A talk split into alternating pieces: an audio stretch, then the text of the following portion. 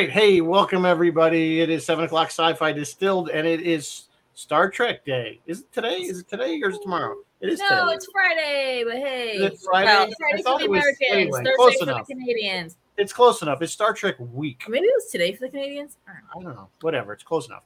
So we're gonna bring in our our esteemed panel here in a little bit. But before we do that, I think we're gonna get to our news, which Mary Beth's Yeah, got a little bit of news, and then our I'll try to get a news. review. A little tiny bit of. I have two pieces of Star Trek news for you guys tonight. Star Trek news number one. To celebrate the 50th anniversary of animated Trek, Star Trek is releasing five new animated shorts. They are called, get this, very short treks. They're described as being anything. Can you tell there's a writer's strike? right? Well, I think these were done maybe before because I'm they're, because of the name. It's so Star. they're described as anything but canon. Uh, the first one drops on Friday, and the other fo- the other four follow on Wednesdays, I believe. They can be found on Star StarTrek.com or YouTube, and they will be starring George Takei, Gates McFadden, Jonathan Frakes, Doug Jones, Armin Sh- Armin Shimerman. Ethan Peck, Celia Rose Gooding, Connor Trinneer, Bruce Horak, and Noel Wells. Star Trek news number two on Friday, September 8th. The cast of Star Trek, all of it, not just one of them, all of it, invites you, yes, you, gentle viewer, to join them on the picket line. Calling it United We Trek, Star Trek actors are planning a special picketing event as, get this, counter programming to the Star Trek Day festivities. In Los Angeles, it's from 10 to 12 at the Paramount lot. That's 5433 Melrose. And in New York City, it's 9:30 to noon at the Paramount offices at 1515 Broadway. If you go, you're advised to take public transportation, bring hats, water, sunscreen, wear comfortable shoes, and please do not wear your Star Trek clothes. When you arrive, check in with SAG or the WGA, and you can bring a homemade sign if you want, and there'll be a group picture at the end. Okay, guys, what's going to happen now is Rizzo's going to put up a countdown. And we're I, gonna- remember- I have one comment on that on the Yeah. Star the Star Trek Day. That's a good thing you point that up because they're doing a big thing on the eighth, right? Yes, yes. And there's Jerry O'Connell and I think he's Tommy. I hosting, saw yes. they have all these people. So are they breaking the picket line to do that? Basically, I don't know. And that show would have had to have been written. yeah, absolutely. Well, So that's the writer's some of it. strike. Yeah, so there's a little It's a little weirdness funny weird going there. on there. Yeah, yeah. Yeah. Anyway, That's I a great they're like, question, and I don't know the answer. their- unless they were under contract and they, they it was like they're going to get majorly sued or something if they didn't do it. I don't know. Yeah, Unless they got maybe they got a maybe they got a pass from SAG to do it. I don't know. I don't know. It's a I, clip I show. just- I mean, I, I have no idea what the answer is, but I, I mean you've seen you've seen this thing before. It's basically a clip show. Yeah, yeah, no, it's the same thing they did last year, I imagine. But still, but there was host, there's hosts hosting these things. So anyway, all right, yeah. So we're gonna do the get me get the Ahsoka ticker And if you have not seen Ahsoka, please mute us Mute for the next three minutes because, because there's going a huge spoiler at the end of this episode. right. Okay, ready? Ready? Let me get the. There we go. Okay, so Here we go. things are picking up for Ahsoka. Um, they are definitely. Uh, I think the action is certain. There's definitely a lot more sword play going on uh, in these things. We're seeing a lot more of, of what Sabine could do. Um, yes. The storyline is moving along. We have the, of course, the the the hyper spaceship ring thing, which actually turned out to be a spaceship. I thought they were going to bring another big like star destroyer, Yeah, and put it in, and then but no, the whole thing went. the whole thing launched. The ring launched. Yeah. Did you notice that uh, Kim's Convenience was like the only X-wing that didn't get destroyed when that thing? Yeah, I saw that. I was like, oh god, they're all Like, all dead. the Oh, X-wings got blown out, except, except the guy from Kim's Convenience. Oh, and also Hera brought her kid. Like, who brings their kid along on a Yeah, mission? now they, what's the backstory? Because the kid obviously is in the same race. He's, he's the kid is yeah, yeah. The kid belongs to uh Kanan. okay, right? Okay, but, but it's not, it's not a biological kid. No, it is. Oh, it is. Oh, and Hera had a kid. Okay, so but he's just clearly all human. He didn't get DNA green. went all human. Okay, whatever. I was just curious because I, I forgot that part from Yeah, from the did. other part of the show. So They what did. else? So I, Yeah, I, so we- I enjoyed the battles with Ray uh, Stevenson as Baylan. I thought that was great. I, I it makes me every week I see him, and every week I'm like, oh, I Yeah. wish he had. He is a great he was a great actor um, his voice was so perfect he was perfect for this role one of the one of the funny things you you know you had been saying about this show being needed to be tighter and when they got to that battle with Ahsoka and him and they're both kind of just standing there with their lightsabers Yeah, were they like reading like each other? do something Do something. Me too. Me too. way Me too. too long Also- way too long Is this not the Sabine show? This is the Sabine show. This is Yeah. less about Ahsoka and more about Sabine. It does. It, I will agree. It does seem that way, and of course, she makes a very interesting decision right at the end of the episode. Yeah. um, to to basically. well, she she's obviously in love with Ezra, and she wants she she wants to be able to see Ezra, she values Ezra what. So she And what did Ahsoka what did Huyang tell them? Not only would did remember what what did Ahsoka ask her? Are we good? Are we tight? You got my back? And Sabine's Yeah. like, Yep, yep, yep. And Yang's like, stay together. And so what immediately happens? they They get split, separated. and Sabine yeah, no longer has her back. They just Right. gone. right. Talk about foreshadowing. But, But the then- big surprise at the end. What that Sabine basically went with. No, who Ahsoka saw at the very end of the episode. What did she see at the end of the episode? Did I miss When she was lying in the world between worlds, she saw Oh, oh yeah, Anakin. Right, I forgot about that part. Yeah, yeah, she sees Anakin. So who they de-aged. who they de-aged, yes. Yes. But he looks okay. All right, we're out of time, so it's getting good. It's getting good. It's getting better. Getting better. Do we have a drink to celebrate Star Yeah. Wars Day with? let me get rid of our ticker. And I have a drink which apparently Bruce really loved. He thought it was so good, and he thought he's gonna make Bruce he's gonna make these at home. is going to opine on this. So yeah, so Alien Urine said, "Well, I don't know. I thought it was interesting looking, so I went with it. Um, and it's probably pretty fruity. It's probably not a bad drink actually. But any, but there are some instructions to get it to layer, so that's why. And there was too complicated to put in one slide. So if you're interested in making this, go to the Facebook page where I posted this, and inside the text part of it, um, there's the instructions of how to mix Yes. each one and then layer it. So, all right, we're gonna Bring get him rid of that in. we're gonna bring in our panelists. So welcome Fez. Hey, welcome nerds! Bruce, Hi, Willie. welcome Kent, and welcome Phil. We got a large group. So Hello, everyone. I'm I have been and always shall be your friend. Happy Star Wars Day, Mary Happy Beth. Star You, Wars you Day. messed it up Exactly. before. Happy Star Wars Day, everybody. Wait, I thought we were talking about Lost in Space. yes. Oh, No. No. Doctor Who. Yeah. Doctor Who. Now, what's that terrible Canadian one that Bruce always is talking The about? Star Lost. Star Lost. Star yeah. Lost. Star Lost anniversary. No, it's Star Trek. We've already kind of established that it's Star Trek. Um, it is the 57th anniversary of the original series airing um, this week. So uh, we're going to talk about all things Star Trek, and I'm going to run this like I do my my roundtables at Trek Condoroga. So I moderate. You guys can talk in turn, and then I'll tell you how you're wrong. Okay, that's how, some- that's how they work. All right. That's how it works. That's how it works. Isn't so, isn't isn't that Lily. how married life works? oh, Hi, you're Mark. going to find out, my friend. Yeah, you're yes, in for it you now. are. You're going to find out, my friend. You're in for it now. Is uh, is Dave Blass in the audience or something? You're right. we wish. you never know. You never know. He might be. You never know. He could be lurking out there. Yep, Yeah. Dave, if you're out there, hi. Dave, yeah. Good thing I didn't say, boy, the visual effects and stuff were just terrible on that show.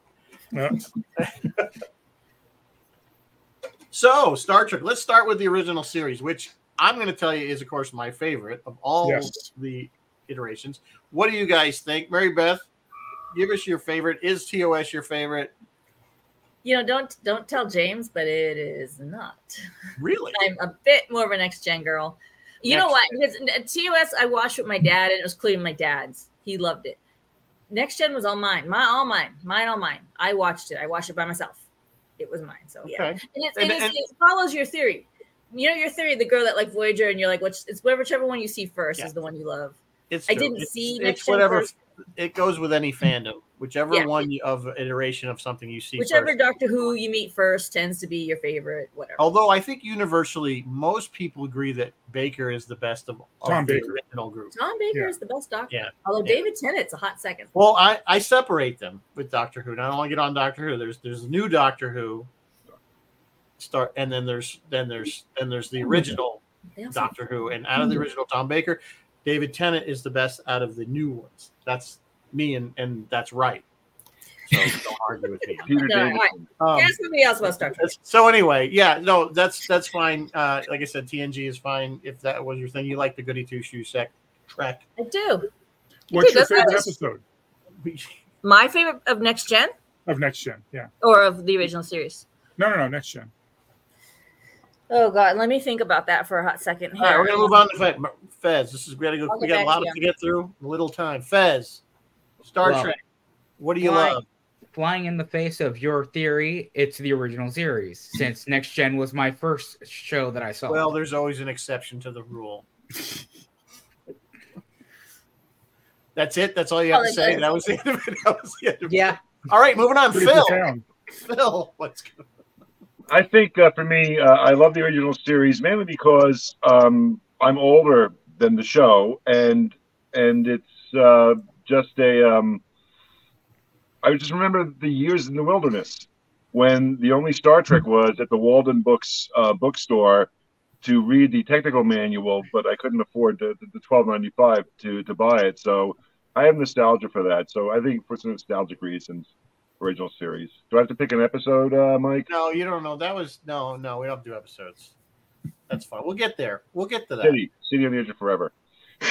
Yeah, that's just the canned answer for our TOS fans. it's like it's like you're shunned if you don't say that that's the best episode.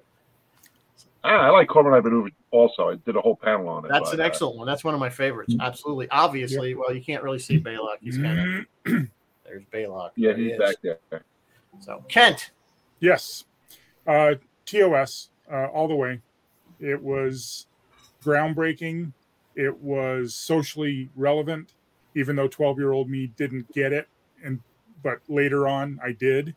Um, yeah, definitely TOS. I mean, It that's a good standard. that's a good point because I grew up.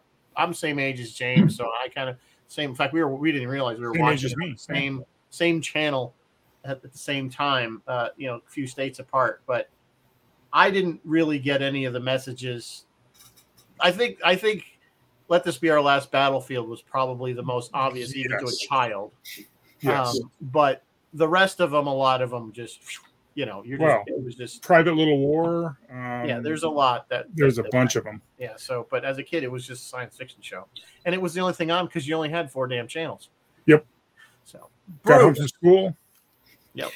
TOS, and for a different reason from everybody else. Um, to me, it was inclusive. Uh, some of the other shows, you know, I did not take a three-hour tour. I did not, uh, you know, I'm not an agent of control, but I could imagine myself on the Enterprise. They had 400 people there, and hey, somebody had to have the same job as me there. Uh, it was had to one be one Canadian in that group somewhere. hey, uh, you know, besides all the actors there. Um, but but you know, you Half of them were Canadian. you know, despite what people look back on, when the show was out there, they weren't all superheroes. You know, Kirk was a young, inexperienced captain. People turned on him in the in court martial. Uh, Spock, you know, had trouble with his first command. These were people who were good at their job, but they weren't top tier. It was one of twelve ships, and you could insert yourself so easily into that that realm. If I had only been, you know, born three hundred years from now, and that's what I loved about it. And I found the other shows as you go down got away from that concept, even TNG, where practically everybody was a superhero. Well, I've always said TNG is the goody goody two shoes trek. And the reason I say that is because they always seem to do the right thing in the end. It was always kind of, you know, it's like it wasn't like that's what I loved about DS9 with Sisko, particularly where he was mm-hmm. making during the war, where he had to make these decisions that he knew were wrong morally or whatever, but he had to make them to win the war. Yep. And I, I love that about his character, and that's one of the things I really like about DS9 was that they threw that realism in there. Was I never thought TNG was always kind of this, oh, in the end we always do the right thing because we are Starfleet kind of thing. But even but even in Kirk, Kirk would bend the rules to try to get what he needed done. It wasn't he never always go by the book. That was his shtick, right? So um, that's why I, TNG is actually farther down on my list. If I have to list my shows, it's TOS, and I know nobody's going to agree with this one. Enterprise, and then DS9, and then TNG.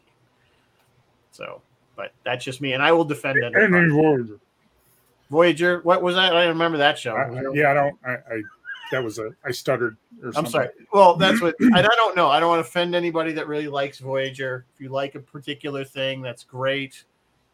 No, no, uh, you know, you're wrong, but you're welcome to like it. You know, um, I could tell you all the things that's wrong with that show, but yeah, There was So- very little that went right. and and uh, and, and Mike, each each show is its is is, is is in its own little time capsule because you have to look at the conditions under which the shows are produced. The next the gen era, of the time. Deep Space Nine and, and Voyager is a totally different animal. How they produced TV in the '60s, as opposed to, you know, the the end of that era with Enterprise, as opposed to what we have now, as opposed to God knows what's going to come next.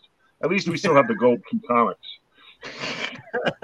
Yeah, Well, I mean, the '90s certainly were the golden era of Star Trek. I mean, they'll they'll still talk about that because they, the TNG, DS9, Voyager, and then Enterprise, of course, got stuck on the end of that in the two, early 2000s. But Enterprise, I think, what killed it was clearly that Paramount Network was becoming its own thing. It wasn't franchised like all the, or or, or, or should they, uh, or you know, syndicated. syndicated. Thank you yeah. uh, syndicated like all the other shows were. So you had to have, and I and I think I've told you this story a hundred times, but I had DirecTV, and DirecTV didn't carry Paramount Network at all. The only way I got to watch it was on a C-band dish where I pulled it when they fed it to the net to the to the affiliates. That's how I recorded it, and that's the only way I watched it. And then Moonves never liked Star Trek, so he killed it on top of that. So I think I think Enterprise would have done much better had it followed the same formula as the other shows. In other words, being syndicated marketing wise. Yeah. had they gotten seven seasons and and i think and I, but i also believe that by the time enterprise came around people were burned out on star trek Yeah. Absolutely. voyager i think really killed people yes. on the whole star trek thing so but i you know i've done shows on enterprise so i don't want to like bury you know go why i think that show had so much potential um Let me, let me tack one thing onto what you said, uh, Michael. Um, talking about getting Enterprise off of your C-band satellite dish. There is nostalgia to how we got the show. In the 70s, it was a big deal because they took Star Trek off the air, and you had to like wire your little TV with the with the loop UHF antenna to get the show. I think. Well, I was living in Arizona then, so, for me to get the show from um, from Tempe instead of Phoenix or wherever it was. And there's just something about that trying to get the show, you know, uh, because you couldn't get it because of whatever, you know, the network wasn't carrying it or Dish TV or Direct TV or whatever. And I, I don't know. There's nostalgia to that, and uh, Oh, absolutely. And never mind streaming. well yeah i mean i used to watch it on a little 12 inch black and white television with rabbit ears and i was lucky living in southern connecticut i was close enough to new york city that we picked up most of the major and then channel 11 where it was aired mostly wasn't Yep. independent I So they were recorded them onto cassette tapes and listened to the cassette tapes. Here's here's here's a here's a bit of a, a weird one, but that's close to the cassette tapes. Is uh, in Montreal, it was always on Sundays at ten o'clock in the morning, and at the cottage we had no TV, so we actually had a radio that picked up TV signals. So I saw Nice. a lot of the episodes um, just by listening to them. Theater of the mind. It was it was kind of a cool way to absorb that. I'd seen all the episodes. I sort of knew what was going on, you know, visually, but it was still the theater of the mind, and it was uh, it was an interesting way to watch it. Yep. sometimes it's the struggle that binds us together. it's funny you mentioned that because I remember when when the Buck Rogers series came out in the late seventies, and I had seen the film in the theater, and I wanted to watch the show, but of course we only had the one color television, and nobody else wanted to watch that. So again, back to the twelve inch black and white television in my room, trying to get the rabbit ear and watching it with complete snow. Hmm. Like, and you watched this. Like today, you'd be like, "There's no way I'm sitting here watching this crap." It's like you can't even barely make out what's going on. But yet, you sat there and watched the snowy picture, holding the one antenna because that somehow made it a little better. And yeah, you're right. It's true. There's a certain nostalgia. I don't want to go back to that, Phil, ever. ever. No, but you sit in the con suite at some Star Trek convention and you trade war stories, and suddenly it's the Band of Brothers. You know, UHF, satellite dish. You know, TV, radio, audio only, cassette tape. Yeah. You know, it's it's yeah. You know, that's that's There's you know. a certain nostalgia to that old tech. You're, you're right. Absolutely. I mean, we were talking about we are talking about ViewMasters, you know, and that those aren't. I mean, there's a companies that'll make them for you out of your own photos if you have a 3D camera, which we're actually working on for for the tour. But um, nobody, you know, kids don't have that. Remember that was like the biggest thing. You got a new ViewMaster reel. It's like six, seven pictures. Oh wow, and you're done. That's it. So it's interesting what we are entertained with compared to what we have today. Yeah, you Fez, guys, you don't know are, what we're talking about. Well, you guys are not alone in this. Both Chris LaRoche and Martin Ben, ben said they they use cassette tapes to tape the show. Yep. And uh, Bill I did Sotek says he has Yep. VHS tapes from Rabbit Ears days somewhere. and And like Willie saying, mentioned, yeah, 11 inch black and white TV. You guys are not alone. I watched it on black and white. Yeah, everyone kind of watched it, you know, because it was on weird hours, or at least it was when I was growing Yeah. up in the 70s. It was on really Channel weird 11, you got off. You got Channel off 11 is school. right five o'clock. I think it used to be on. Yeah, I want to say it was after school. They used to run like Lost in Space and then Star Trek. Yeah. So Oh, well, it's like like. Bruce said, it was theater of the mind. I had the landing party set of models, the the tricorder, the phaser, and the communicator. And when I wasn't listening to the cassettes or watching it on channel 11, I'm running around in the yard exploring stuff. I don't know how many sets of those that I broke and wore out and had to buy the model again and build them again. My parents finally stopped buying them for me. Uh, it was like six or seven deep, and they're like, "We're not buying you this kit anymore. You keep breaking them." it's but interesting because as a kid, I like I watched Star Trek, but I never got like played it like in with friends. It's just Oh, I wanted to be. Scotty. It wasn't when when this little movie hit in 1977. That's when my mind was blown and really became a science fiction fan. And my life, pretty much from 77 to mid 80s, I was until about Wrath of Khan. Well, Wrath of Khan was what 80, what 82. 82. Yeah. So uh till about then, I and then when that came out, I started getting back into Star Trek. Um, yeah, I wanted to be Scotty. That's why I went to Yeah. college for engineering. I mean, I wanted to be the guy who saves the ship. how's that working for you? Not so good. I'm an IT engineer now, so you saved uh, the. You Oh, come saved on. the- Kent, I I, the I became an engineer and then I joined the military. So come on, there you go. you got to commit all the way. Yeah, yeah. And you were you were in intelligence, right, Bruce? No, I was an, an engineer. I was Oh, a you an mechanical engineer. engineer. Somebody, somebody thought you said said you were. Uh, uh, No, I was intelligent. I Oh, was. you a were not intelligent. That's what I Were said. you Well, I was going to say it's an Canadian Army oxymoron. It's an oxymoron in the military. Oh, you boomers.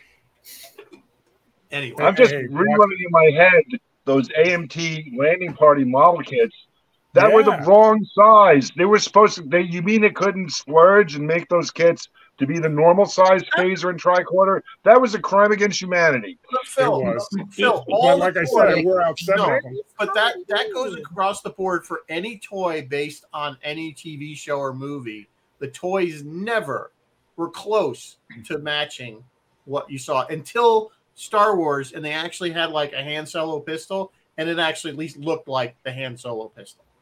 It was before that you had these. You're right. These oversized, weird. Hold on there, bulbous- Rizzo. The Spock helmet was pretty accurate. It's only accurate I now agree. because of lower decks. Well, That's my that's my must-have item. Yes. Well, now everybody wants those. Of course, you know what's even the other one. Or, or it's very was the was the the knockoff copy of of the Star Wars or Star Trek uh, dolls. You know the action. The Mako. the bad the- they had the ones that were like Grok instead of Spock. So you can those are actually worth more than the Mego ones. Yep. So, They so made yeah. nowhere near as many of them. So we could talk about favorite episodes. Um, Yeah. if you want to go maybe to at least for TOS, boy, I don't know. TOS is a tough one. Well, There's a lot of Okay. Well, each of us picked almost each of us picked a different series. Why don't we? No, the majority was TOS. Most of you picked TOS. Well, uh, yeah. all right. I'm the only one. I'm the outlier. I think she's yeah, Mary Beth's the only one that picked. I'm is- the outlier, but I have favorite TOS. I have favorite episodes of all the of, from all. Oh yeah, except uh, uh, I have a favorite episode. It's what I call that. What I feel is one of their worst episodes. Is my favorite episode. Let me. Oh, guess. not the- Is it, not is it the lizards? Way to eat. No, see, I I diverge from that. That one's bad. It's the one where they go back in time, the two-parter one with Ed Begley. Year of Hell. Oh, that's Future's End. Oh. Year of Hell was actually a good two-parter. Yeah. That was actually one of the brighter spots. Year of Hell was awesome because it had Red Foreman in it. That's why. yes, I, it did. Yes. Well, anytime you see, you- anytime just- you got uh, Of course, I know it was way before the '70s show, but you, when you watch it now, you just want to. him. yeah, Actually, actually, I'm gonna break I want to hear off. call somebody a dumbass. Yeah. Actually, it was contemporaneous. Was it? What is Yep. his name? Somebody remind me his name. I can see his face. Um, uh, uh, Clarence Boddicker.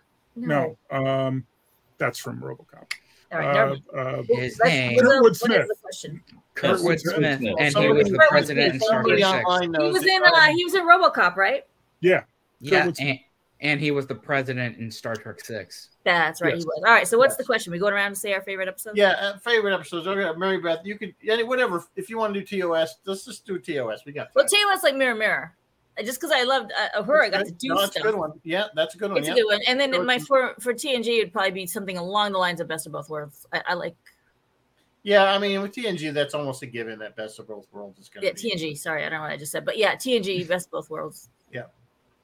Fez. Uh, Enterprise incident for the original series, and if I were to do the Next Generation Sins of the Father, Okay. good call. Phil. Um, for TOS, City, Corbomite Maneuver, um, you know, stuff like that. But I have to put a shout out to uh, Next Gen's uh, episode Home because it's an episode they didn't want to make or they had to push to make, and it was absolutely turned Star Trek, I think, on its head to see um, uh, Picard crying in the wine, you know, in, in the in the in the grapevines with his brother in the mud. I think that was a huge moment for the show because the old shows were like, okay, episode adventure over, hit the magic reset button, everything's great, We're all happy. you know, next week. And this is something where it stuck with him, and I like that. And I think that was a great sign of things to come. They kind of did something And the similar. musical, and and Strange New Worlds, the musical, the new best episode. Oh, oh, no. You just you just set Rizzo off. I know, I did that on purpose. There's a vein right here that I love Rizzo. I did that on purpose. no. For Strange New Worlds, obviously, we all agree the best episode is obviously the crossover episode. Oh yeah. No one's Yeah, gonna yeah. dispute old that. Scientists followed actually very closely, in my opinion, by the last episode, season one. I don't know the name of it. The quality of mercy. Quality and Mercy. Yeah, that was to me one of their. That was their one of their. I still think that's their strongest episode. As much Mm-hmm. Mhm. as I love these old scientists as a fun, great episode, The- I still but- think that one was better as far as actually relating to the I like show. A and lot the of season characters. two. I like the I main like- episode. I like the MASH episode. Yeah. Yeah. That was a good one too. I mean, Incoming but- transport is the new is choppers. the new Yeah, I still yeah. think I still think that other one, the, the basically the balance of terror remake is Yeah. was was done. I had some. Oh, issues that was a very but clever one. Yeah. That was a really. I think it was as far as that series goes. That was their strongest episode, in my opinion. Actually, hit home and addressed Pike's knowledge of his fate. Yeah. Mm, You know what I'm saying? And and that Yeah. he finally came to realize that you can't change this. This is going to happen, and you're gonna have to deal with it. So, um, I just thought it was, and I loved. I just liked the mix up from the original series, how they kind of pulled that together. So No, not Uh, the Ren but- Fair episode. No, no, no, Mark. So we're on Kent for favorite episode. All right. TOS is uh, Doomsday Machine. I think watching Decker come apart Definitely, as yeah. William as Windom. Captain TOS a tough one He should have done an. Emmy for that performance. There's so He many made- good absolutely. ones. There's so many good ones like that in TOS. but I mean, it's it's the Caine Mutiny. It, it's it's Captain Queeg with the little balls. He's got the It cassette, really the, the brilliant. data tapes doing the which thing. is a great movie if nobody's ever seen that. That's Oh my great. god, Yeah. great! You and Um, the Space for- Bugle. For TNG, I'm gonna say Inner Light. The idea that you can live an entire life in 30 seconds and be affected by it. and be affected by And it. then remember it when you, yeah. Yeah, and then rem- and they did something similar, but from the opposite direction on DS9 when um, O'Brien becomes O'Brien was O'Brien in was prison. sentenced, right? He was in prison. Hard for- I thought that was a, a great way to flip that. What if you could use that as a punishment? Um, and it I think certainly that would drive you insane, though. That whole that always bothered Well, me think about it that did. DS9 episode. That like you you're literally lived like ten years in this jail, and then all of a sudden you're not there anymore, and it never really happened. And I think that would drive. I think that would break the Well, human mind Wouldn't wouldn't inner light break you that way too? Potentially, but it wasn't. He wasn't being tortured living in a. He was living a, a positive life. You know. Yeah. It wasn't. I, I just was- I think that aspect of it, the fact that someday you can play Well, memories into somebody's head. from the fact that when you dream, you know, dreams happen in this like blink of an eye in your brain, and you're you- experiencing in real time or long. you- yeah. Yeah, but you to you it seems longer, but it actually happens in a matter of seconds. Yeah. So it's kind of a, a very similar concept. So I don't know. yeah. Bruce. There's just inner light is always It's a very popular episode. I think it's Yeah. one of the more boring ones, but that's just me. Bruce. Um, it really depends to me if you if you're talking about remastered or not, because I really enjoyed some of the remastered TOS, and to me it brought up the Ultimate Computer up into that. That's a really cool episode. Just seeing the four Constitution class come in and and have the kicked. attack. So to me, Ultimate Computer. Yeah. I like the standard ones. I like City. Uh, Doomsday Machine. I think is is is great. Um, yeah. So the one though that around that time that we haven't mentioned is the animated series, and to me, Yesteryear and Yesteryear. Yeah. and Beyond the Farthest Star were incredible.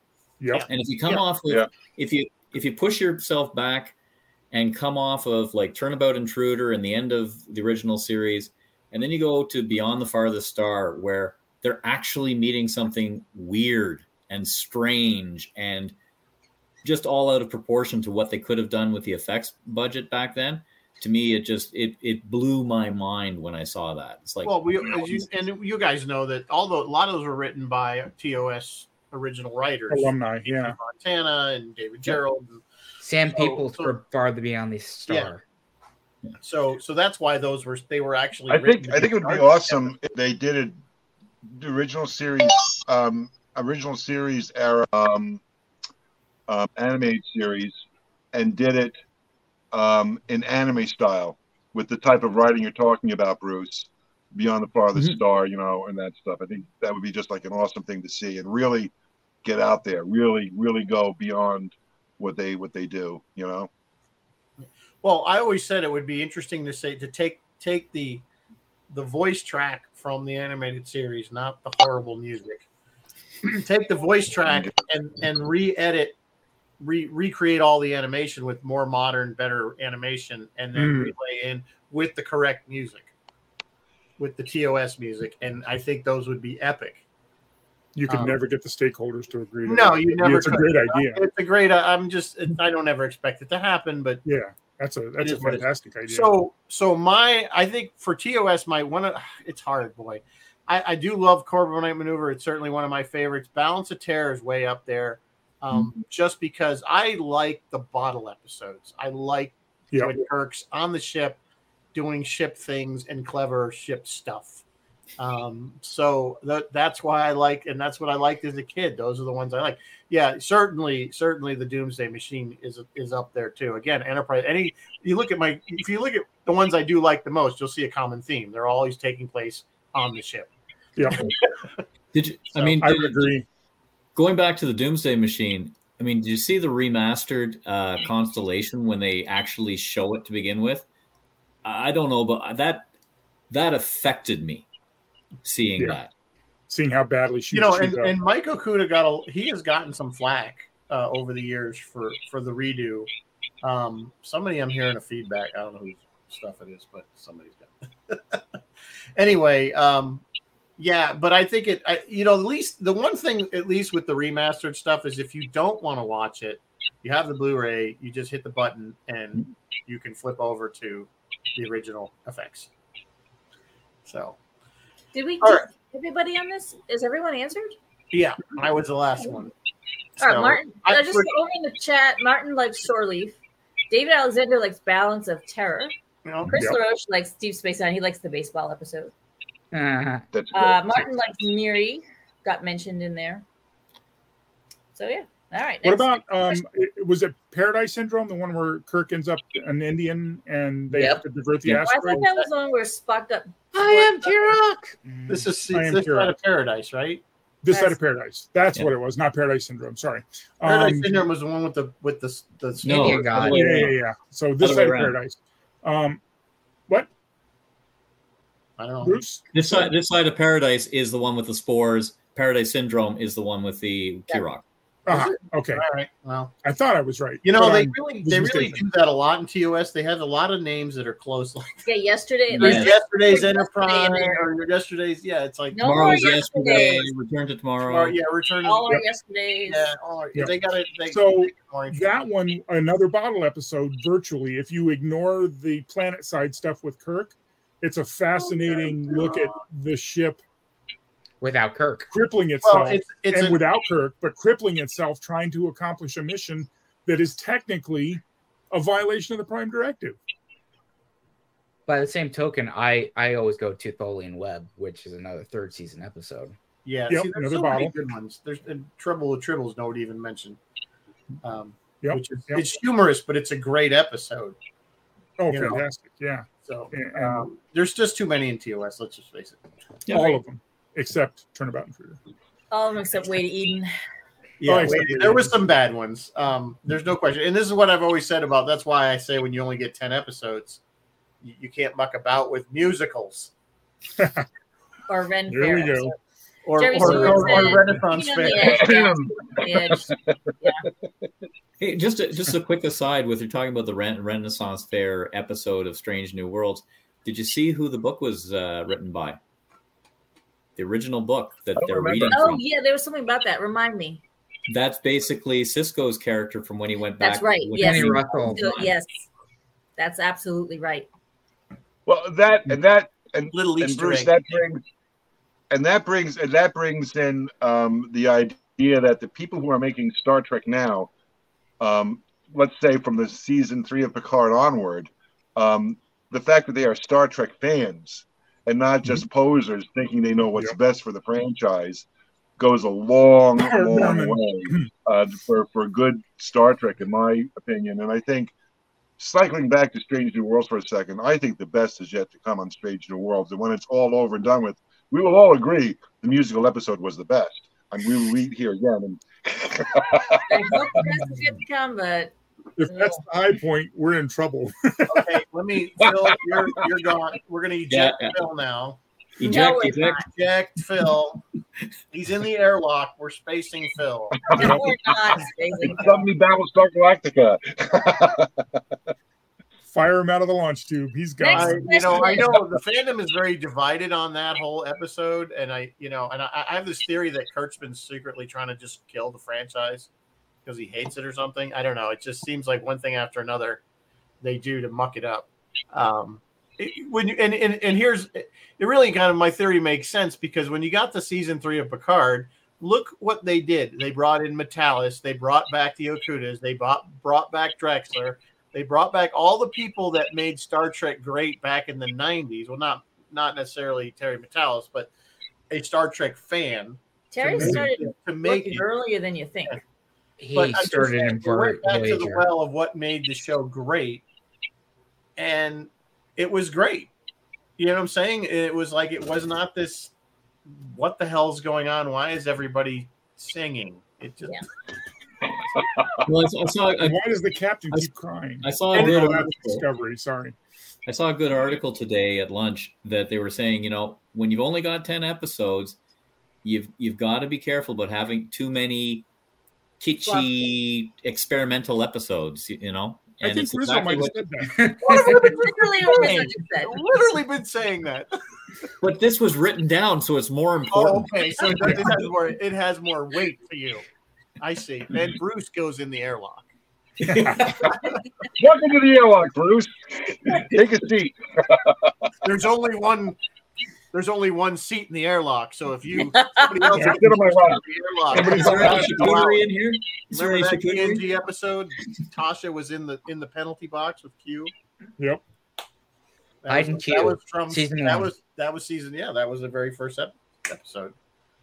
So I think what's neat is we can. The, there's six of us here. There's a bunch of people in the peanut gallery commenting, and I think we can all agree that every time you mention an episode that you think is the greatest episode, like yeah, everyone who sits here and says that's a really great episode as well. Yeah.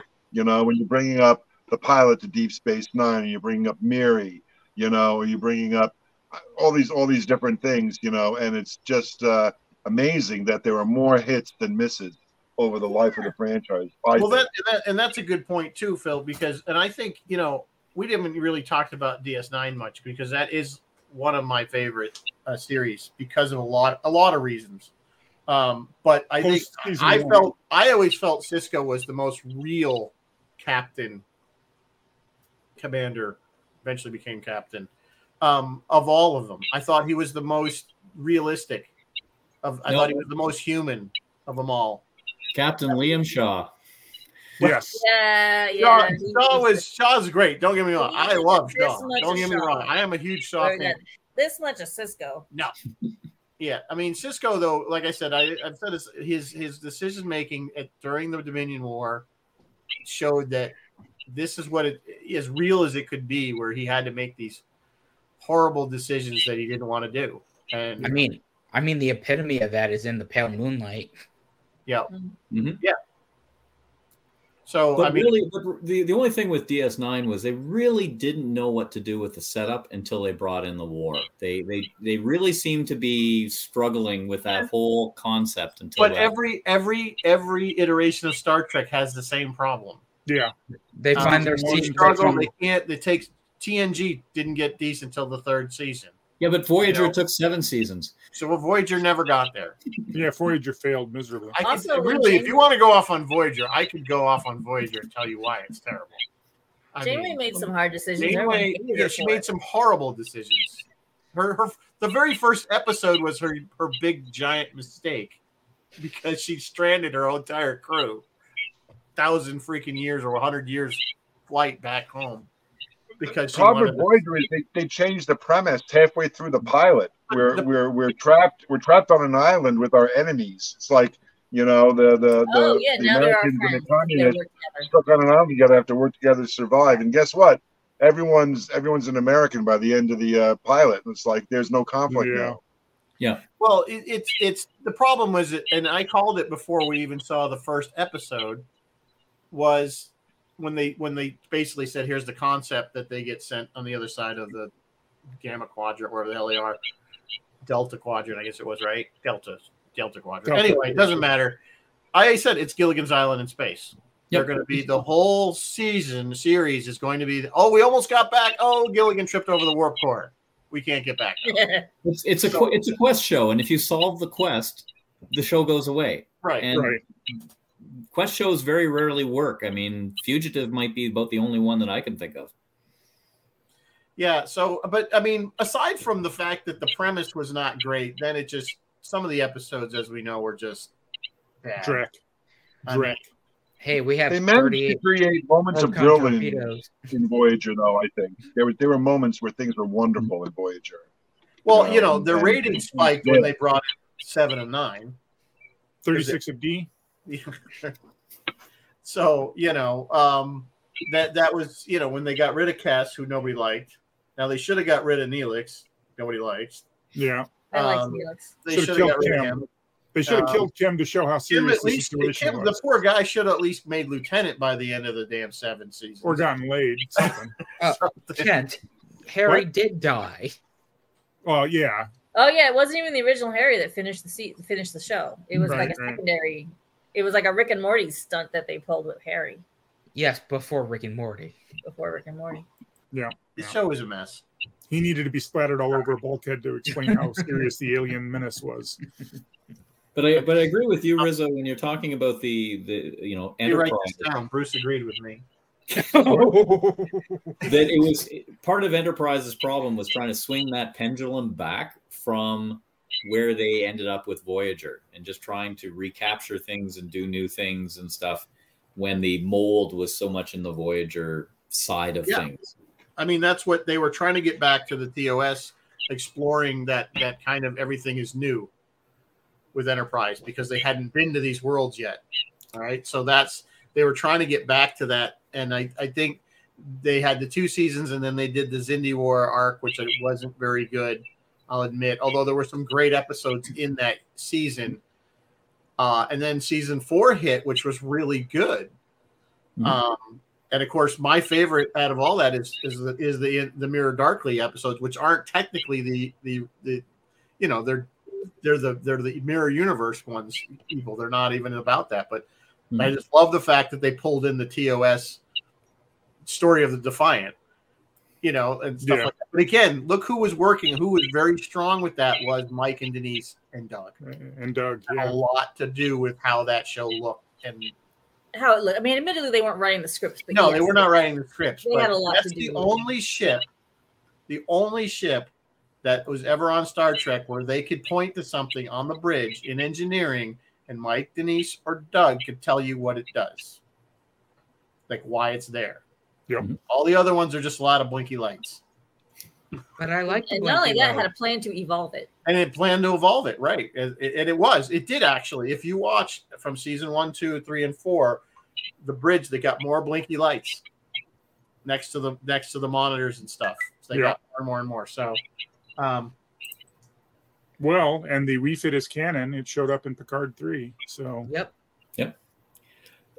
I, got- I got a question. I know, I know, Mike, you've got a bit of a script here, but does what what characters do people like that are sort of outside of the of the the the main ones? The uh, well, I've already I already said I love Sisko. Of course, I'm a, I'm a huge Kirk fan, as everybody probably should be. I mean, he's the man. He is Right. the man. He's the man. Scotty. I love I love Sisko, and I love Scotty. You know, engineers are always my favorites too. So, um, Riker, of course, is a great. I mean, there's a lot of good ones, um, except in Voyager. Hmm. you know, we never we didn't talk about the elephant in the room, and I think I think Chris LaRoche mentioned it. Nobody's talking about Discovery. They're, Yeah. they're, We they're- talked about they're- every single other iteration of Star Trek except. I, I I mentioned that the captain seems to always be crying. well, she's crying. It's not a it's not an episode till Michael Burnham cries. Then Yes. Well, I kind of like I kind of like the fact that they used the McQuarrie design for the ship of Discovery. I It was kind of like, Phil. thought that was a Yeah. really great it thing. Um, and I don't know. I honestly have I haven't seen all of Discovery yet because Don't. I I feel like I Don't need to put it on the shelf. I don't feel like it's done. It's like it's like you know drinking your soup until and it's not ready yet. did yet. we break? Did we break Bruce? Bruce, Did what you really I didn't do it. I didn't put him in. No, I did not hit the eject button. He did. there. No, he'll be back. He'll he'll reconnect and be back. He uh he got he's in the what is it the my mycelial con- conduit or whatever it is. He's in the Oh God! network. He's in the Nexus. There's a fungus among us. Is that what you're saying? Just a tiny, tiny aside. Rizzo, I know you think Burnham always looks like she's going to cry. Carefully look at Jack Quaid's face in every single episode of The Boys. He seriously looked like he's about to break down and bawl his eyes out. It's a little different Every show. Single think? episode. Well, you think it's a It's the same show? concept, though. He has that same look about him. But it's it's not even looking like she's about to cry. She literally cries in every yeah, episode. It's just That's okay. it's That's just human. Too much talking about their feelings. We're still and human. Is that's true? Remember that silent laugh? Way too much talking about feeling. I mean, they're literally still human the universe is going to explode. And no matter how far we go into space, we're still going to bring our problems with us. So, unfortunately, we tried- that's what we're going to get. Well, Have we that, tried reasoning that, that goes black hole? Bruce, that goes back to, to what we said about the original series at the beginning of the show because you know the the actual um the actual ensemble together is stronger than each individual by themselves and that's what trek original you know original series did. I don't know if i see that as much um in the streamers. Maybe i see that i think i see that in strange new worlds. I haven't seen it yet in um um discovery and uh, but it's the ensemble, and I guess it happened later in Voyager for me. I'm I'm not I'm not so down on Voyager like the rest of you guys are. Um, you know, I think it's because of the holographic Doctor. He sort of took over the show the way Doctor Smith took over the show in Lost in Space. He, So- he that redeems him a lot. Well, to me, you know, With that's funny you say that because I think he was the highlight character of Voyager. Yes. Was the Doctor? He was the most interesting of all of them, and he had the most to evolve because he started out as just a program, and then because he was the became he was he the had more data character. He was the data And character. then, and then. Seven of Nine, and then Seven of Nine's arc parallels his because she has to become human. So you take aside the fact, the cheesecake factor that she's in a cat suit, you know, and her past history, you know, when she was married to the congressman and everything like that. Um, the actual person of Seven of Nine is fascinating that they she was able to reclaim her humanity, and it played out really well, even in the turkey seasons of uh, Picard one and two. Um, I thought they did that character justice, and I really would have liked to have seen a Seven of Nine. I would like to have seen the Lara Croft Seven of Nine we saw in season one of Picard, all on her own, running around and like Well, I think you're gonna. I have a feeling you're gonna see. You're gonna see more of her because I think they're probably gonna make Legacy. I, it's Yeah. looking good. I think it's probably gonna happen because that's how that's she's how we got. I think she's racing in the captain's chair. They had no she's- intention of making Strange New Worlds until the fans said, "Look, that's the best thing that's ever come out of Discovery. You better keep going with that." Yeah. Because really, season two of Discovery was the best season of the whole series by far. Absolutely. Yes. And it went it like the first season wasn't bad. If, if you get past the whole you know re retconning of Klingons and all that stuff, but the second season was, was good.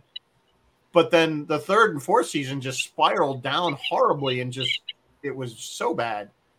Um, How can you take someone from a thousand years in the past, bring them to the present, and make them relevant in six months? You know where they missed. You know where they missed the boat with the with the third season. I get it. They got them to uh, out of the. They got them out of the TOS era or time, so that they could do whatever they want without being restricted by canon, which they didn't seem to give a crap about anyway.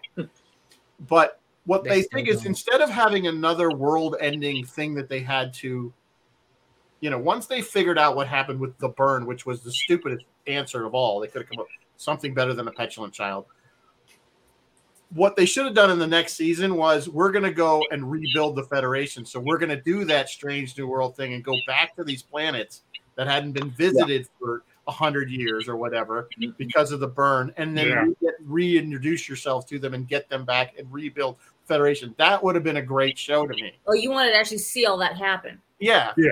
that would have been a good 'Cause It was implied that that was actually what was happening. but instead, we had another world-ending event that had they had to go save themselves. But yeah, you're right. The people that had thousand years more advanced technology were clearly not suited. We had to go for the old people, you know, from the ancient times. Imagine, imagine bringing somebody a thousand years in the future to now and have them try. Yeah. They, they just don't have any cultural references. They haven't Yeah. grown up with computers or TV or anything like it. yeah. So anyway, but yeah, this Well, show Bruce, Bruce, and, and Bruce, the cultural references in all of Trek make me crazy. You know, they they're they're enamored with 20th century media. You know, they're they're they're doing But- on Voyager, they're, they're doing true, uh, Buck Rogers serials. You know, or all this stuff. You know, everything. You know, they're they're cosplaying um, film noir detective stories. on Oh, the yeah, they were TV on as holodeck. And they do that on and, Lower and making, And it makes me music's the nuts. same There way. is no current. There is no current music or fiction. It's always everything from our century. Well, like, that's what that's what I liked about City on the edge of forever. He actually makes a cultural reference from like the 21st century about the poem saying, you know, uh, "I can help" or something. Uh, what- Yeah. what- Let me help. Let me help. There we go. Um, as being the most important line. So yeah, but I mean, part of Trek, and we've got to admit it. Part of the the, the thing about Trek is Hi, Mrs. Fez. The thing about Trek was the I fact that it. They said hi, Mrs. Fez. But the thing about Trek was, you know, the the the triumph of the 20th century North, you know, North American Western world way of life. I mean, that was part of the appeal, I think. Yeah. Look, we come out of the, you know, we come out of the Cold War and we win, and and yeah, we've got a token Russian, but everything's good. But you know what? It's not just Star Trek that does that. All science fiction shows that are based on Earth, in other words, our Earth, Oh, the but for Orville the did future, all Babylon reach, back, 5. all reach back to the 20th and 21st century. because Always. how how can you imagine music and art and uh, uh, books Well- media Buck Rogers did it. Buck Rogers, future. I was going to say, it's a good point, Bruce. Buck Rogers did do it. poorly? Well, the whole show was just really Just cheesy, but I still love it. I don't care. It had No, little- no, it, I'm, I'm had right there with you. I love it, Buck and- Rogers. It had Erin I- Gray, and, I and those fighters were cool, so, yeah. and the Draconians were bad guys. I Yeah. get it, but it's hard to imagine, and it's harder to portray something that alien. well, they would have to be even more creative. To Yeah, but they can't be. It's Hollywood. That's what I'm saying. It's it's just easier to pull from existing Hey, That's culture. I get it. No, I understand why they do it, but it is a it is a common theme throughout. and, and it, it always rubs me the wrong way. I mean, I sort of like ex- excuse it, and it even believe it or not, that's the one thing I dislike about the musical episode of Strange New Worlds is they they go into this reality based on the you know the the song the musical Anything Goes, and they move on, and then and then all the music they play is basically Andrew Lloyd Webber, you know. So she should have played something from Cats well. Don't forget the to, to bring them in. And that, that you know, as, as a former music teacher, that made me uh, crazy. You know, Thank but God they didn't they didn't do more K-pop. That would have been just awful. But it should have been everything should have sounded like a 1930s, 1940s musical. And anyway, that's that's a whole that's a whole nother show. That's um, a whole which show I'm happy to discuss at great length with anybody who wants to sit down The with me. suspension of disbelief was strong in that one. Yes, Very Needed to be. strong. I walked through that door totally. Talking about this, I don't want to talk about that episode anymore. Yeah, let's talk Somebody about did next mention we didn't mention Prodigy. Um, I don't know. There's is there a lot to mention? It's a cartoon. It's really designed for kids. I know adults like it, but it's a No. kid show. Not particularly, Riz. I watched most of it. I, I- I didn't get. I really didn't get anything. From Thank it. you, Fez, because that's how I felt about it. I don't get it. I, I don't. I just don't. Was not into it. I didn't know. I'm sorry. I thought it was okay. I didn't see Yeah, anything sweet. wrong with It's it. fine. but- Meh. It's Now, a nice when- so when they canceled it, I little went, happens to. Janeway. You know, we all want to see Janeway, so I don't. Now, now, no what we I can care. talk about Janeway. is a better animated show called Lower Lower Decks. Decks. Lower Lower Decks. Decks. Now we haven't Lower really Decks. talked about Lower, oh, we did Lower Lower Decks. Decks a couple weeks ago. We all love Lower Decks. Can we agree on that?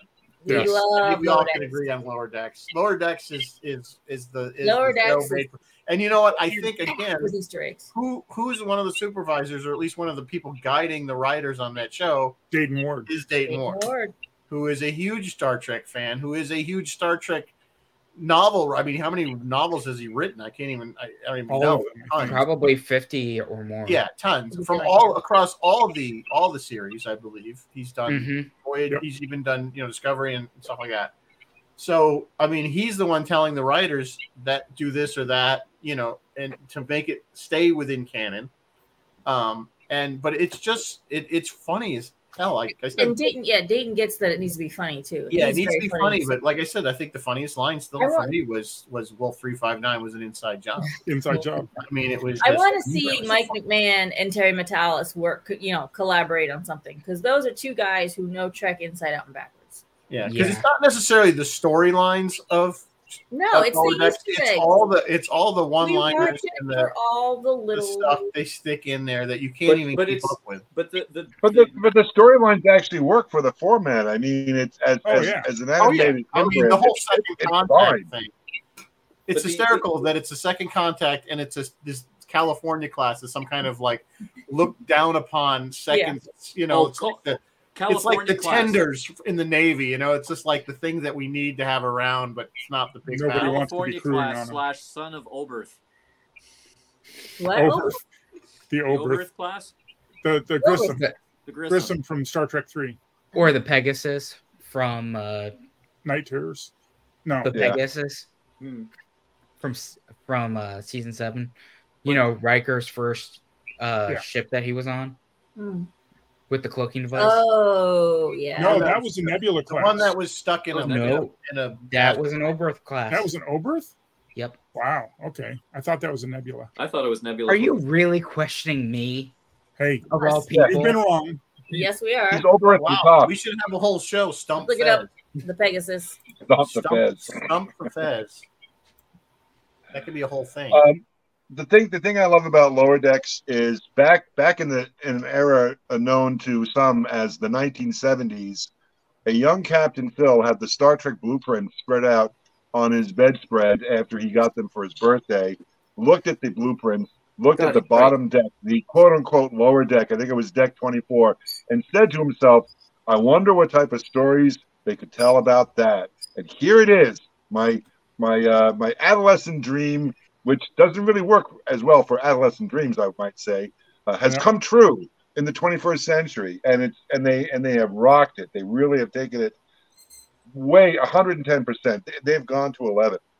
Yeah, oh yeah. It's the equivalent of of finding the story of the janitor who cleans up the Supreme Court offices at night. Yes, I mean, that's they're just he's just a guy, and his job is completely mundane, but he's in the halls of greatness. Mar- Martin saying there was a lower decks in teacher. There was an episode where it was all about the lower ensigns, right? I believe. Yeah. Right. Yes, And- it was a and- Yes, It was called Lower Decks, I think. it was called Lower It Decks, and they It was ended up called playing. lower deck. Yeah. So, Uh, so maybe that's and- where they got the concept for the cartoon. Oh, most definitely, it's the same. I mean, the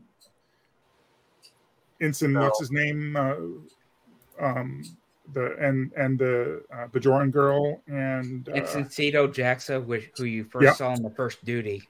Yeah, that was a great Oh. episode. I only have one problem with Lower Decks, and his name is Peanut Hamper.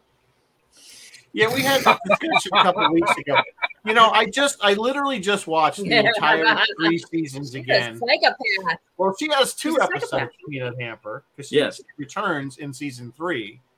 Um, and uh, I thought that was actually a pretty good episode because you thought they were going to do the typical Star Trek thing where she turns around and realizes her mistake and da da da da, and then turns. Sure enough, she's nope, she's still a little sob, and just you know throws him under the bus one more time, and yeah. Yeah. So uh, I thought it was funny. I, I think the Exocomp was a pretty pretty um weird. I mean, that was that's what the show does though. It pulls out these kind of weird like Yeah. why ever was in one episode of TNG and it wasn't really a thing, and yet there it is. There's the exocomp as a, as an officer. But I'm waiting for them to and mark my words, they'll do it. I guarantee it. Is we're going to see a Tribble as a Starfleet officer Ooh, or a Horta. or a Horta. I don't. Or, We or- tried, there you go. we tried to eat I'm- tribbles in one of the shorts, so I don't know that they're sentient enough to. Well, I think maybe somebody will find out that they Uplift really are. or one. something. They'll, they'll uplift one. It's something. it's lower decks. I don't expect. all. I don't I'm expect to the see it in Strange New Worlds. Of course, I remember Stranger a Horta World- being, Strange New uh, Worlds will retcon it to something like I don't know. They'll they'll make them fly or something. Who knows? I remember I a still Horta like the, being uh, a captain of a ship in one of the Badgie. Star Trek novels. Martin, yes, the novels, yeah. Um, uh, one of the thousands of children from the original Horta um, is in Starfleet, and she, they have a com badge welded to his back, uh, and it and it does a translator thing so he can talk. Yeah, it, it, That's But a pretty the- long stretch. but going back, interesting concept. going back to the tribbles though, one of the most brilliant things in Picard was the attack tribble. That was fantastic. Mm-hmm. Oh, that was one of the Daystrom Easter eggs. yes. The Yeah. Yeah. The attack triple. Well, the Mirror Universe Tribble has teeth, Right. Has Yes, it does. Yes. Black and red. Black and red. that's not. That was never in anything. That was just something that a toy manufacturer created. Uh, no, it was on Ew. what's his name's desk. It was. It, Lorca's it was a, Discovery? Lorca's Was desk. on Lorca's Yeah. desk? Yeah, Parker had one. Lorca had one in a cage on his desk. right. Did it Yeah, I have a block out a lot of. I block out a lot of. It's like Lorca No, was but a- teeth. well, Disco is, is more worthwhile than you think. Like, Yes. I like Yes. Jason Isaacs in it. I like. the first two seasons are worth watching. I loved Rainn Wilson. I much love. as there's I issues- want. I would take Rainn Yes. Wilson as Rainn Harry Mudd Wilson, all day, every we day. can talk about that. We, we're way over the hour, but we'll talk about Yeah, we're that. gonna run long tonight, guys. Just FYI. If Ray, anybody's Rainn Wilson was a great Harry Mudd. Yes, He was. Yes. Um, was. I thought, and they, I wish they had. I could see a whole show, of Harry Mudd show. I would have liked yeah. it better I would still. watch a Harry Mudd show. Rainn I, was li- a I good liked villain. him. I liked him better as Harry Mudd than the original Harry Mudd. The original Harry Mudd I thought was too sleazy. Well, it's like this one's definitely more conniving, you know, which fits Rainn's kind of acting style. You know, if Yeah. you guys knew him from The Office. Um, you know, he was kind of that more like sneaky, but you know, and they even brought in Stella, which I thought was hysterical. You know how, Yeah. he, how he got married to Stella. Stella. Even way back then, he didn't want to be married to Stella.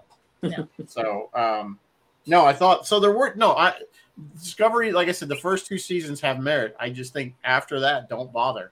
Yeah, it went down. They go to the fast. future, just call it the end of the se- series. That's it. Nothing Yep. happens after that. If it Yep. makes anybody feeling better, I have Discovery seasons three and four on my shelf just to see what people will pick. And if Oh, they really? pick that, I- and if they pick that, I know that they're not worthy to be around me. You have chosen from poorly. You have You chosen have to choose from the discs to see if you'll be my friend. Yes. You chose poorly. Choose You've wisely. poorly. Oh my god. Maybe we shouldn't go long. I think we're Yeah. already spiraling. We're spiraling down like like But in it's the Star Trek, Gun. we love it. Fifty-seven Naked Well, what- years. what- Implode the engine. What's the plan? ugly. Is the plan to name the worst as well, or is that for another show? Ooh, Oh, we could do worse. Sure, why not? Yeah, Okay, Ooh. Your idea. You go first. Oh, I read it actually one of the descriptions, but I mean, uh, I'm gonna worst episode. gonna be Spock's brain. I think no, I think the worst episode. Um, the the original series has too much charm for me. I think the worst was uh, they're both Voyager episodes. It's the one where Janeway um, and Paris um, turn Turn into into lizards. Yeah, and- threshold. And Threshold. love. Yeah. And then the other was Tuvok landing on the planet uh, that Mork from Ork came from, and all the people age backwards, and they're little children. Um, and apparently they're dying, and that's where they And- go when they And, die. and that And one's called two. Innocence. yeah. And that's, I don't- that's I when I don't stopped watching Voyager. Tuvix was pretty bad. Tuvix was bad. I still Tuvix think the worst rough. one, the worst one, because it was that one where they go back in time to the Earth of the 1990s. I It's Yeah, that Future's was- End. Futures who End. Ed, Ed, No, no. Here's here's. I'm gonna. All right. Sarah sit down. Here's why it's so bad. First of all, Ed Begley Jr. is the bad guy. Yeah, Ed Right. Begley. That right there should end the conversation. But the worst part of it is they're back in time in the 1990s, but they're back at Earth, which is where they're trying to get since the beginning of the damn series. Right. Not one person, not one mentions why don't we just do the slingshot maneuver Around the sun and be where and we need we're- to be. and we're home. We're in the right Yeah. solar system. And So all and, and I, I didn't want them to. I just wanted somebody to mention it because it's canon. It is Yeah. so much canon. It's in two Oh, TOS episodes. But and, and they and the could have film. dealt with it in one line. They could have said, "Well, we can't do that because of, course, this." of course. But I just wanted it mentioned, and I'm like, Yeah, you people are Absolutely idiots. correct. So you know, no, we have to. Fix I don't the say that timeline. often, Rizzo, but you are absolutely correct. I know. On this and to me, that's the worst Voyager episode, only for that one flub. yeah. Although And- and Threshold is pretty Jr. bad. is bad guy. I never I like the episode Begley because Sarah Silverman is in it. I thought she was Yeah, awesome. she annoys me. So I don't Yeah, I I don't. I don't like the Deep Space Nine, epi- not, Deep Space Nine episode called "Move Along Home" because that's Yes, with all that that's that season one, Okay. again Yeah. season one yeah that- yeah they're trying to they, again they're finding their footing it is a bad one i agree um that That's- that's not a great not not a shining moment but ds9 has so many other great ones that it it overshadows. But again that's kind of going back to what i'm saying. When you have 26 27 episodes a season you can afford to have some stinkers in there. I mean, I and you think got 10 you don't Yeah, got- you have can't to afford to have a musical episode. When you're hmm. talking about from TOS all the way up to Enterprise, 20 of the episodes will be good to great. And then the other six are mediocre to really, really bad. Mm. And, and that's what I loved about the old format of of TV. Now, nowadays we got, I guess, the first two seasons of Discovery had like 15, 16 episodes, and 90, and, and most of them were good. But you know that that's, that's the problem I had with Picard seasons one and two. Ten episodes, and there wasn't really any story The the problem with Picard was other than the crying. no, well, season two especially, they threw the Federation under the bus. well they did Yes. that they did that hard in season one Yes. Yeah, They threw right. Melinda Snodgrass under the, the whole thing was was bad. It didn't Yeah, fit, fit agreed. Fifteen's thing at all. That was what Yeah, I. I That's mean, one, and that's one of even- things I brought up in my Picard roundtable was, and I was asking people because one guy said, "Oh, I really like season one." I'm like, "Okay, why?" Did Yeah. you have a problem? Did you not have a problem with this? Did you not have a problem with the fact that The I mean, even even the existence of. Section 31 implies that there is a seedy underbelly, that the Federation has a, a, a bunch of guys who have to do things a certain way to make it work. But to bring that to the forefront and make it the core of the Federation, Yeah. that was just Well, it, wrong. it was, to me, it was like okay. Every how many times have we seen throughout all the series that that the, the, the our hero ship defeats the the bad guy ship and then offers to help them, Yeah. whatever whatever it be. You know what I'm saying? They always help the Mhm. enemy after they've won. So here we have the Romulans, and they're going to all die as a race. But the Federation goes, "Yeah, let them die." Yeah, I don't know. Archer took that. You know- what's it from the? But but I, I I always go back to the whole supernova, Romulus, and stuff. They're an interstellar empire. They're not. a One single planet. planet. We're Yeah. not one planet. A, a supernova is not going to take them all out. No, and you're right. That's another. That's but then and then of course then we have the other plot where we have where we had a whole episode basically saying that this is wrong. We're not going to make a, u- a race of of of of somewhat sentient beings and then make them slaves. Measure and then man. then you Measure do. of hand. yeah, and Yeah, then they you do. go ahead and do exactly that. Yeah. Yeah. And And, and, then get upset when they revolt. yeah, well, you know that was the this other force controlling them that caused them to revolt, but Sure. you know the stupidity of the storyline was just like and apparently from what Dave Blass told me um that was all coming from from patrick stewart and i forgot who else he said that they knew they were going to write this and they knew that a lot of people weren't going to like it and they didn't care. Because they wanted they wanted why- i lost some respect for patrick stewart on that one because i'm like so you're fucking with my franchise to to do whatever crap that you Tell decided you you wanted to do Yeah. You know what we haven't touched on? What JJ. happened? That's done. please enlighten us JJ Trek. But Yeah, I don't know what you're What? talking about, Mary Beth. Um, my supper's calling for me. Uh, Uh. I go. I, I'm sorry, my internet connection seems to be. Yeah, I mean JJ Trek is JJ Trek. I mean, uh, we should, I suppose. It had its moments. It it had had- its. well, I mean, I still think I will always say this, and this is one thing I've said this in my roundtables. I think the casting was brilliant. I think they did a, The casting a was good job of brilliant. I think most people agree the casting was, was spot on. I think they did a really good job, especially with Karl Urban as Yeah. McCoy. I think he was. he Yeah. was the- he I, was I think movie. overall the visuals are stunning well, except for the Apple Store, and I hated I hated the, the Enterprise. and the lens flare. The Enterprise was awful. Awful. Yes, the proportions are wrong, but just, oh, it overall the terrible. effects, the the the way it was Well, shot, yeah. minus the lens flares, The lens- was pretty lens flares. If it weren't for JJ Trek, I wouldn't have gotten an entire lecture on by Doug Drexler about how warp bubbles work. The, the, the, the thing with the thing with the JJ Trek is they just they the logic wasn't there, and that's what really attracted me to to Star Trek in the first place.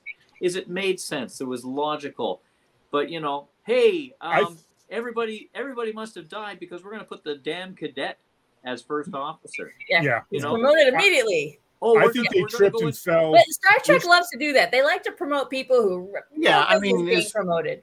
it was yeah they do that. I, a lot. I think they tripped and stumbled with with Kirk Spock McCoy. Kirk Spock McCoy is one character, ego, super ego, and id and id. all in individually all together. They make one very capable command team. And the movies, the JJ movies, never got that right. No, because Spock needed a girlfriend. Although we keep we've continued with that. Stranger Worlds picked that yeah, up. and I don't like it. that. That's another thing I'm not thrilled about the whole Spock. I'm okay with that. I think I think Spock needs to have a little Phil, fun. you like the musical episode, so just stop. I actually don't like the treatment. I treatment just of want Spock, Spock like to get the girl. I don't Hey like girl, the in a girl. I don't like the treatment of Spock like he's some He's like the Uh, butt of a lot of jokes. yeah, and Yeah. the fact that he's special, I guess. Well, and have they actually said that he's the first Vulcan that made it through Starfleet, uh, Starfleet no. Academy? they haven't said anything like that, but we 'Cause that's- know That's that the legend. I mean, he was the first Vulcan to make it through Starfleet because none of the rest of them could be troubled to to interact with the He's the only one that applied. Let's put it He's that way. only applied, yeah. right? But the rest are too arrogant. to humans think that- smell so bad. But Yeah. the, the the actual one character in Strange New Worlds that that bothers me the most is Chapel. I love the character. Don't make it Chapel. I agree. yeah, I agree It with could've been Don anybody. Yeah, that there, Bruce. Chet, but, but I, I love are. Jess Bush. I think she's again. I like the character, Like, but it's not our Chapel. It's not like, like, we have clear Doesn't idea fit. of who Chapel, Uhura, Scotty now because we've introduced him. And bingo. know who the- now M'Benga, that was a blank slate. We did not No, it know. I that wasn't. It doesn't. The timeline's not matching up with him. No, the timeline No. is not matching up with him. But it doesn't matter. I'm enjoying Babs uh, Babs's portrayal of M'Benga. Mm-hmm. Yes. I'm enjoying I, I do, but they could have I made it. I think there's there's stuff serious stuff going to happen with M'Benga down the road. Um, I don't really think your doctor stuff. should be your best fighter, but hey, what do I know? Yeah, that was Yeah. weird. I mean, I do. I, they've kind of certainly, but the, then the other thing with his daughter keeping her in the transporter, and I, I don't know where they were going with that storyline until they till the Ethically questionable the, for a uh, doctor. till the uh, yeah till the till the Well, he's the Shepherd book. He's got the mysterious past that enables him Yeah. to do things. Yeah, that you he's wouldn't kinda expect a Shepherd, yeah. no. Shepherd book. But Shep was very He's no Shepherd book. Oh, he no, he's no Shep Shepherd book, but that's what they're going for. So all right, I don't know I what else. Uh, we were talking about bad episodes. oh bad episodes. For I many don't know. experiences. TNG Code had some bad ones. Um, Is that Code the of one? Honor, Is no that the vaccine. racist one? Sub Rosa is probably the worst TNG Was episode. Code of Honor the racist one? Mm-hmm. Yes, Yeah. that's the That- no that- that vaccine. The cast themselves. No Lieutenant speak? Yar and no vaccine. yeah, that was pretty bad. That was bad. I still Although think Sub Sub Rosa Rosa is worse. In fact, yeah. in fact, Frakes said recently that it's the one Star Trek episode that they should take out of streaming. Really? Yeah. Yeah, just remove it completely. Oh, why? Because happened. they Right. felt it was too racist. Yep, even at the time. Because they, they talked about it way back when. They talked about it as they were filming it. We should not be Yeah. filming this. This is racist. And and Sub Rosa was a poor rehash of of the Anne Rice novel. It was just, it was just bad. Don't It- talk it- about the candle love like that. It was just, yeah, it was like, yeah, it was. Candle love. Read The Witching Hour from Anne Rice. It's the same goddamn story. Pardon my language. I don't need to. I watched Sub Rosa, unfortunately. Yeah. Oh yeah, that's it. rest of this, uh, why would I want to torture myself again? How about the empath? What do people think about the empath? She Not my speak. favorite. The It- entire it- episode, she didn't speak. Didn't like it. It's not Didn't terrible, like it. but it's not good. Is that the one they filmed it completely in the black room? Like, yeah, it was. nothing- Yes. It was done Lost in Space style. Yep. It was like the Which was a big, whenever huge you were on an alien ship in Lost in Space. It was always Big it black was, room. It was always black background with just a few props. Yeah. Yep. Yeah. We used to. Yeah. So uh, that's that's how they did that one. I never cared for that episode. Um, I know what they were trying to say, but again, as a kid, I always relate to these shows from the from from the ten year old me. Yeah, if the 10 year old me was bored, ten year old me didn't like that because there was boring. Can you remember the ten-year-old you? Yeah. He Aren't didn't you agree the with anybody 10-year-old either. you I do. I was building model rockets and watching Star Trek, and and then Star Wars happened, and it was like losing my virginity. On that note, It was that kind of impact on your life. Is what my point. And some note: don't sit next to Rizzo in Star Wars. Nope. no wonder he likes Patrick Read Johnson so much. I I don't know. I related to his film. He related to his film. We all did. It was a good Yep. film. That So, that one tugged on the heart. so come on, you guys are all roughly the same age, with the exception of Fez. You know what it was like. Well, I'm saying in when that movie dropped, Well, When it- Star you Wars know. hit, yeah, Yeah. that was a big one. it was a Yeah. It big was a big deal. Yeah, it was, nothing. it was it was the focus of our lives for dec for a decade at least. Yep. Back For in the day, back in the day, 12 the years. saying, the saying was back in the day. The saying was, "To be a fan is a sad and lonely thing." And after Star Wars and this iteration of, uh, you know, the the proliferation of Star Trek, everyone's a fan now. It is no longer a sad and lonely existence to be a science fiction fan. Yep. We are living Well, in Pop the culture science nerddom. fiction culture world we always wanted to live in. Yeah. Yeah. So Yeah, you wander around Comic Con or a place like that, and you will see kindred souls. well, it's true. It's cool. It's cool to be to be a nerd these days. Mm-hmm. It's become it's not a it's not a stigma like it was when we were kids. You guys So- are nerds? Big time. Yes. Are you scared of us now? A little. This is this from the this from the man who can recite Star Trek verbatim better Verbatim. than any, any you know. Anybody I know? Yeah, Nerd. I don't- Fez, if I don't- anybody's the nerdiest of any of us, I think It- you it'd be you, yeah. of the nerd. I think I have no idea what you're talking about. Yeah, I think you do. All right, guys, it- it's twenty All right. after. I don't. I think we've beaten this this horse to death. Um, here's to the next Right. 57 years. yeah, let's Mm. Here, here. Another- here's, here's to the next 57. let's- Long may it live. Cheers to everybody. Long Star may Trek. it entertain us. We'll keep watching it, even if they keep making it bad. Yes. Watching it, And they although- know that. So it's shoo- shooting nerds in a barrel. Yeah, but I won't rewatch it. So Oh, well, there you go. that's and that's You have apparently what they want. They want the rewatch. I'll rewatch Lower Okay, Decks, which is airing this week, right? Yep, on Uh, Friday, Thursday, right? tomorrow. Friday. Tomorrow. Tomorrow. So Two it means next week we'll have three minutes on Ahsoka and three minutes on Lower Decks. Two episodes, guys. we will That's do that. true. Two episodes.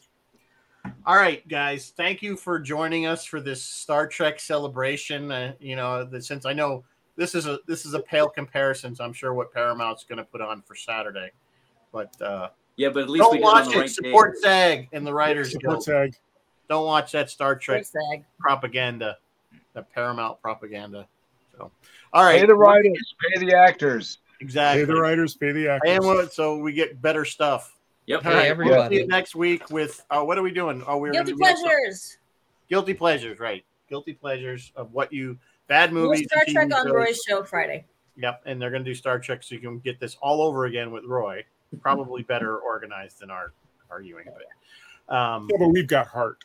Yes. faith. Faith We have faith. the heart. our For the Yeah, heart. faith Faith heart. heart. Exactly. It's been a So, long uh, road. The first way, I still like that Trek. opening. I'm one of the people that likes the opening of Enterprise. Nah, Firefly did it better. Firefly did it well. Firefly is a great show. We can we've done Firefly, but Say good night, Gracie. All right, Good night, we're Gracie. rambling. We're rambling. Stop talking. good night, folks. We'll see you next week.